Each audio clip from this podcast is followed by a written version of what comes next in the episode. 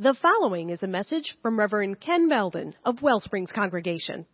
Some of you might know Facebook has this uh, on this day function. It'll show you what you posted about a year or so ago, or two years, or three years ago, and sometimes that function is known as "What the hell was I thinking?"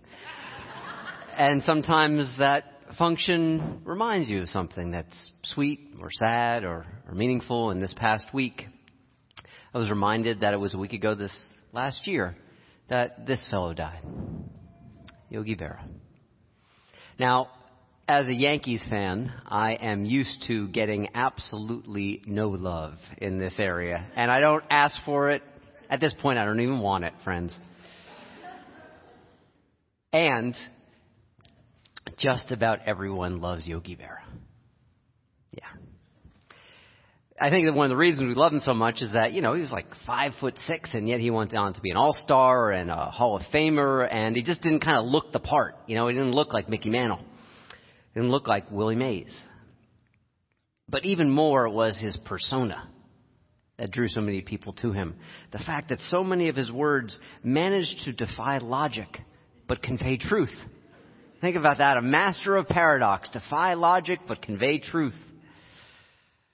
And he said, It's not over till it's over, right? Stating a fact. When he said, The future ain't what it used to be.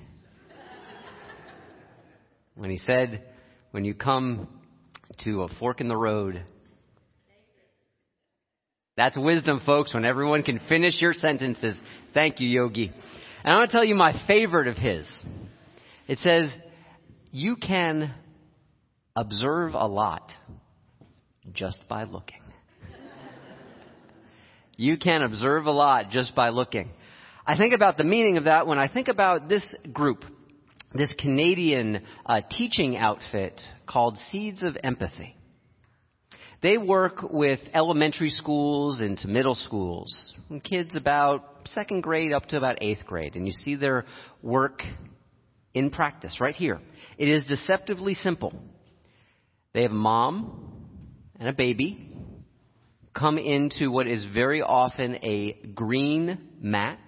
I don't know why it's a green mat or green blanket, just most often is, as they specify it.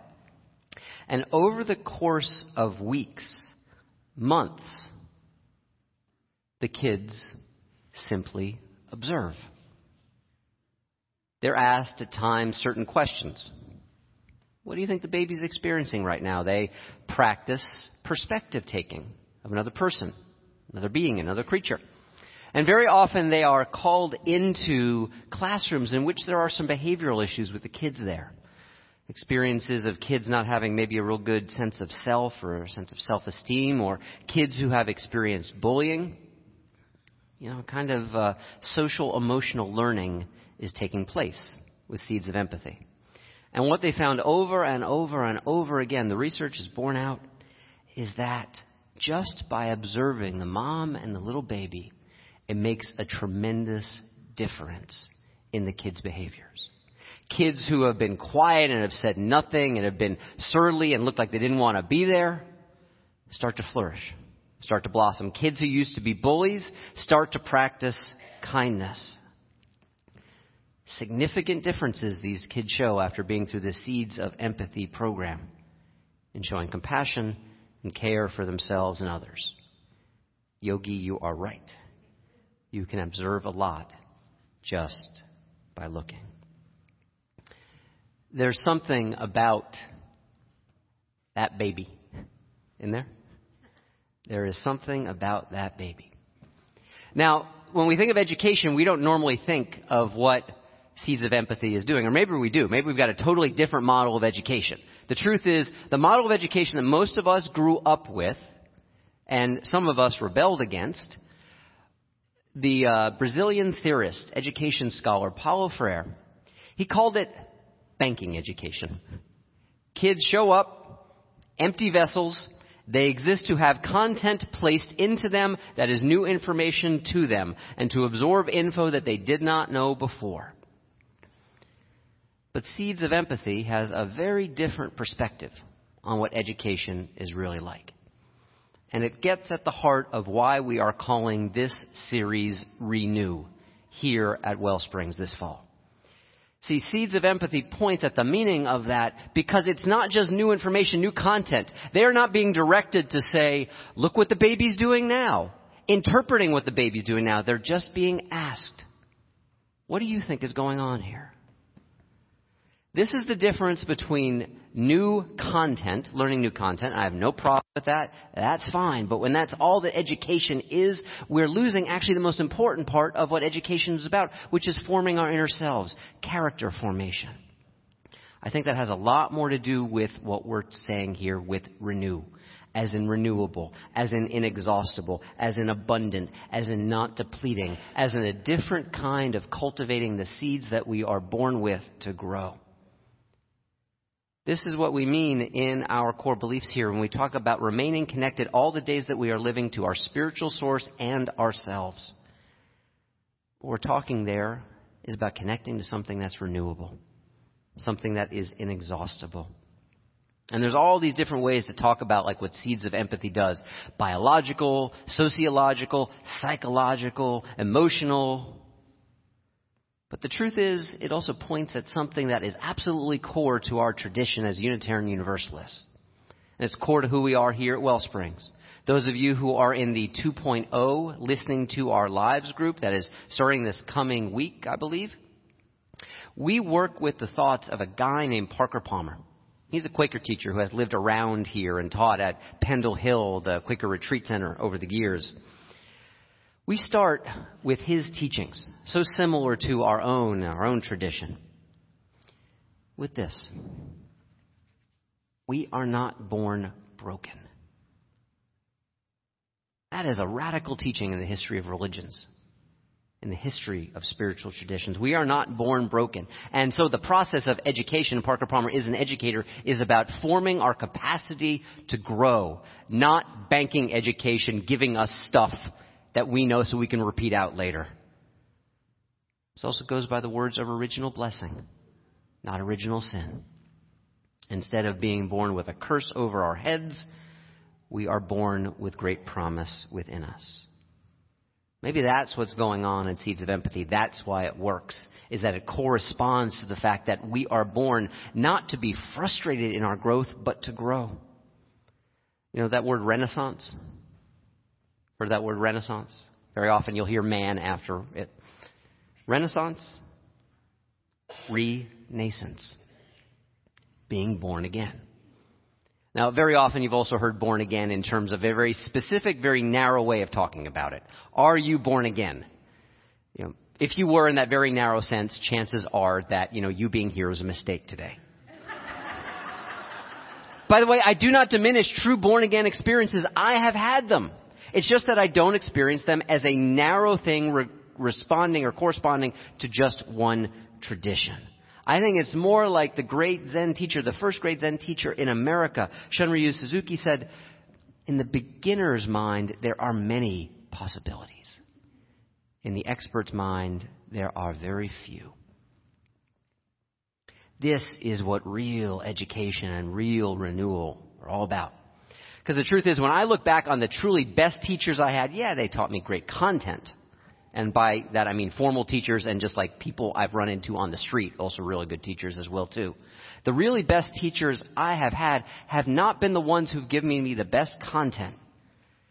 They have been the ones who have taught me how to observe, how to look at this life more deeply.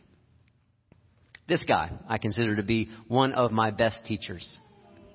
Greg, our ministerial, for those of you don't know, uh, Greg was our first ministerial intern here at Wellsprings starting in 2011.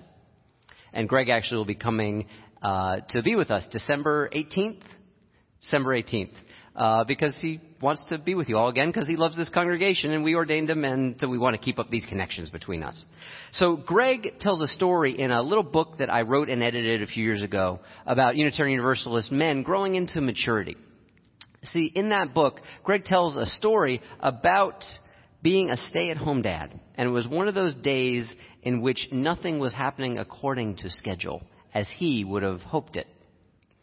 And so his uh, eldest daughter, Grace. Grace, whose name that day was Come On, Grace.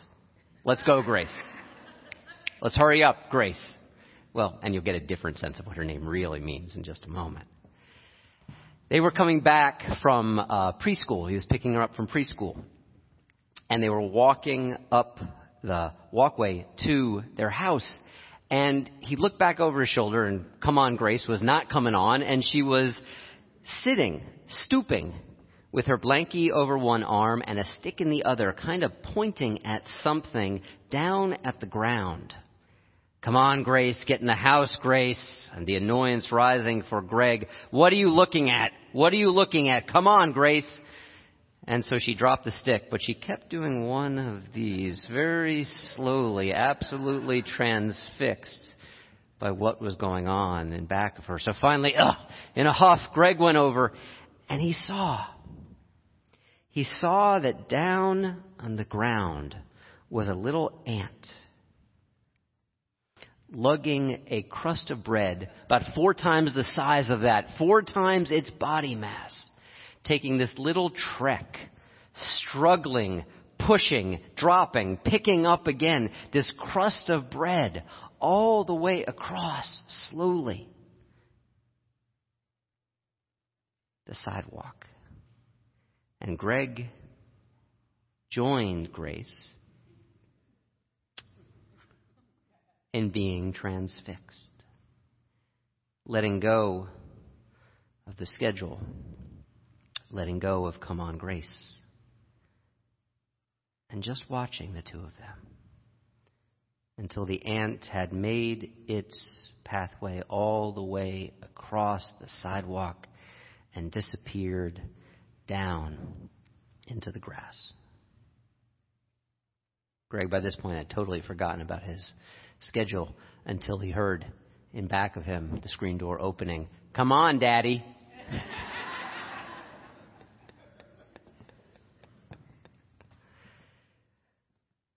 we can call this wonder, awe, revelation. We can call it seeing with the eyes of a child. What it truly is is a gift of reframing, of observing this life and not taking it for granted. By the way, we all can do this. Here's a very simple practice to do it, but you got to stay with it.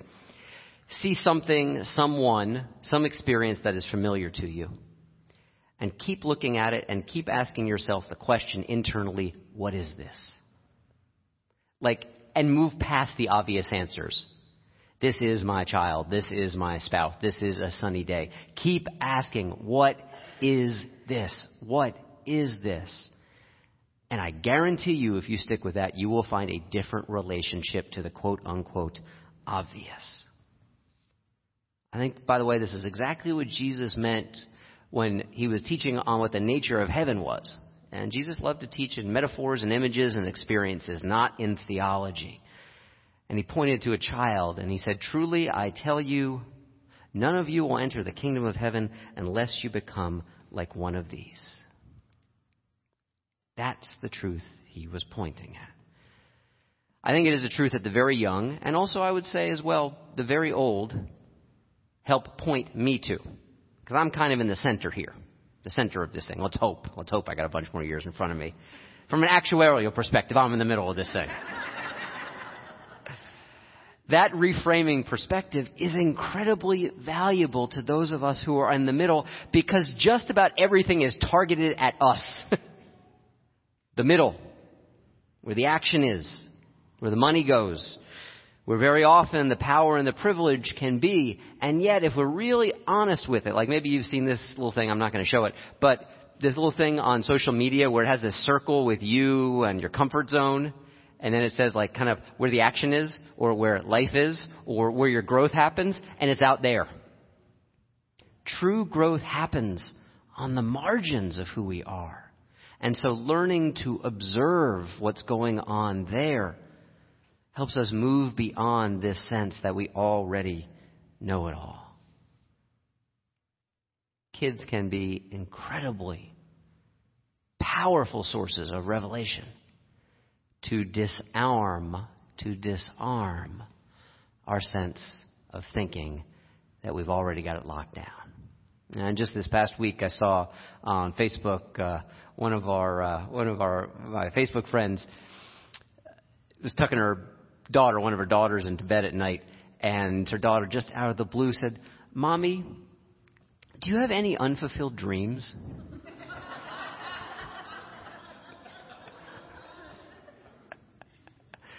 She didn't share answers on Facebook, but just that question itself.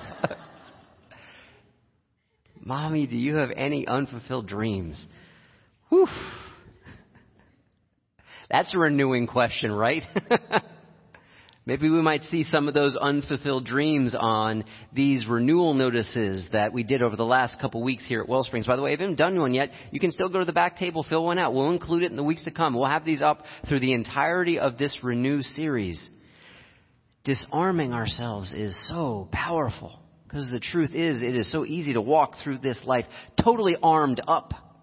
Not just in the obvious ways, although in the obvious ways is one of the reasons that we're having this Sounds of Peace concert today. Because our society badly needs to de-escalate and disarm, addicted as we are in so many ways to violence. Not just, not just with guns but even more attitudinally. It makes a difference, this capacity for disarming how we experience ourselves, how we receive each other. I'm going to show you something in just a moment that may be, well, let's put it this way, should be upsetting.